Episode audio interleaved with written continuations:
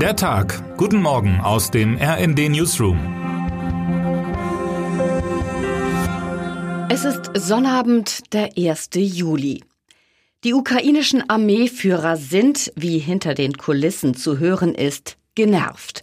Einige sprechen sogar von einem Zwei-Fronten-Krieg, den man inzwischen leider führen müsse. Parallel zum Kampf gegen die Invasoren aus Russland laufe eine wachsende Auseinandersetzung mit einem allzu erwartungsvollen Publikum im Westen. Zwar hat die ukrainische Armee hier und da bereits ein paar Dörfer befreit, alles in allem aber haben entlang der rund 1000 Kilometer langen Front die mehrschichtigen Verteidigungslinien der Russen, monatelang verstärkt durch allerlei Minen und Panzersperren, standgehalten. Wann denn wohl mit einem größeren Durchbruch zu rechnen sei, werden Vertreter der ukrainischen Regierung in Kiew bei jedem Zusammentreffen mit westlichen Medien gefragt. Manche inoffiziellen Antworten laufen mitunter auf einen Gegenangriff auf den Westen hinaus. Ihr habt Waffen geliefert und wollt jetzt eine Show sehen, schon klar schimpfte ein hochrangiger Mann aus der Umgebung von Präsident Volodymyr Zelensky in einer Videokonferenz mit Journalisten aus NATO-Ländern. Doch was wir hier machen, ist verflixt nochmal kein Entertainment.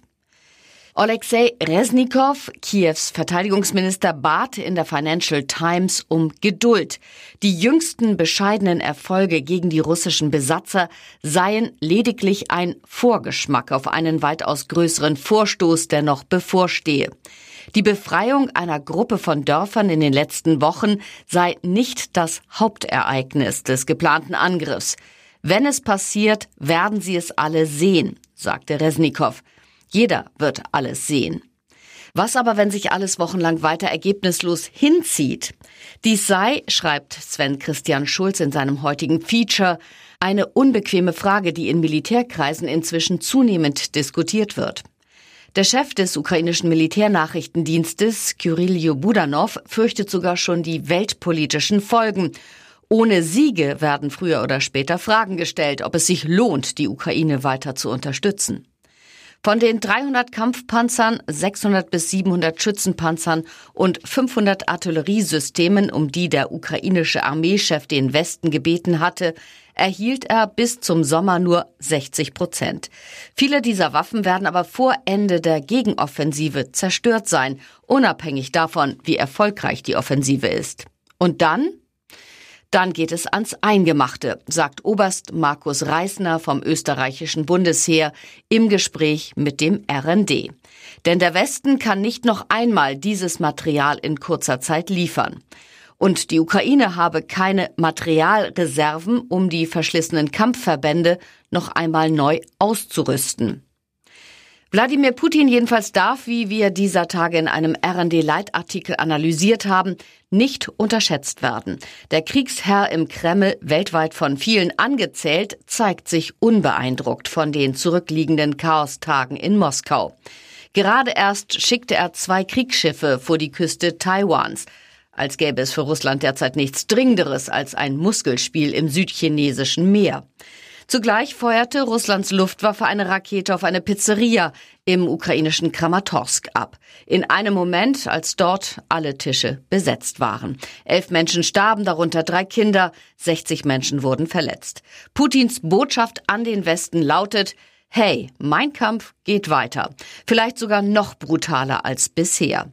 Wenn ihr dachtet, der Aufstand von Jewgeni Prigoschin würde irgendetwas ändern an dem von mir angezettelten Krieg gegen die Ukraine, habt ihr euch getäuscht.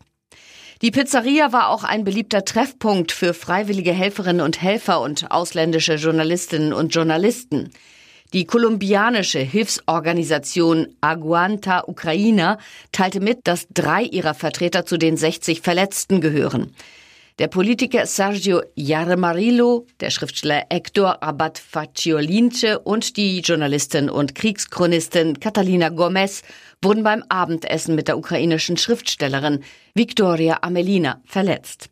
Amelina übrigens hatte seit dem russischen Einmarsch in ihr Land mit der Schriftstellerei Pause gemacht und sich auf das Dokumentieren russischer Kriegsverbrechen konzentriert. Nun fiel sie selbst einem russischen Kriegsverbrechen zum Opfer. Sie ringt, wie am Freitag gemeldet wurde, weiterhin nach schweren Schädelverletzungen in einer Klinik um ihr Leben. Szenen und Schicksale wie diese sind es, die hoffen lassen, dass es in der Ukraine bald irgendeine Wende zum Besseren gibt, sei es durch einen Rückzug der Russen, einen Waffenstillstand oder am besten durch eine Kombination aus beidem. Termine des Tages.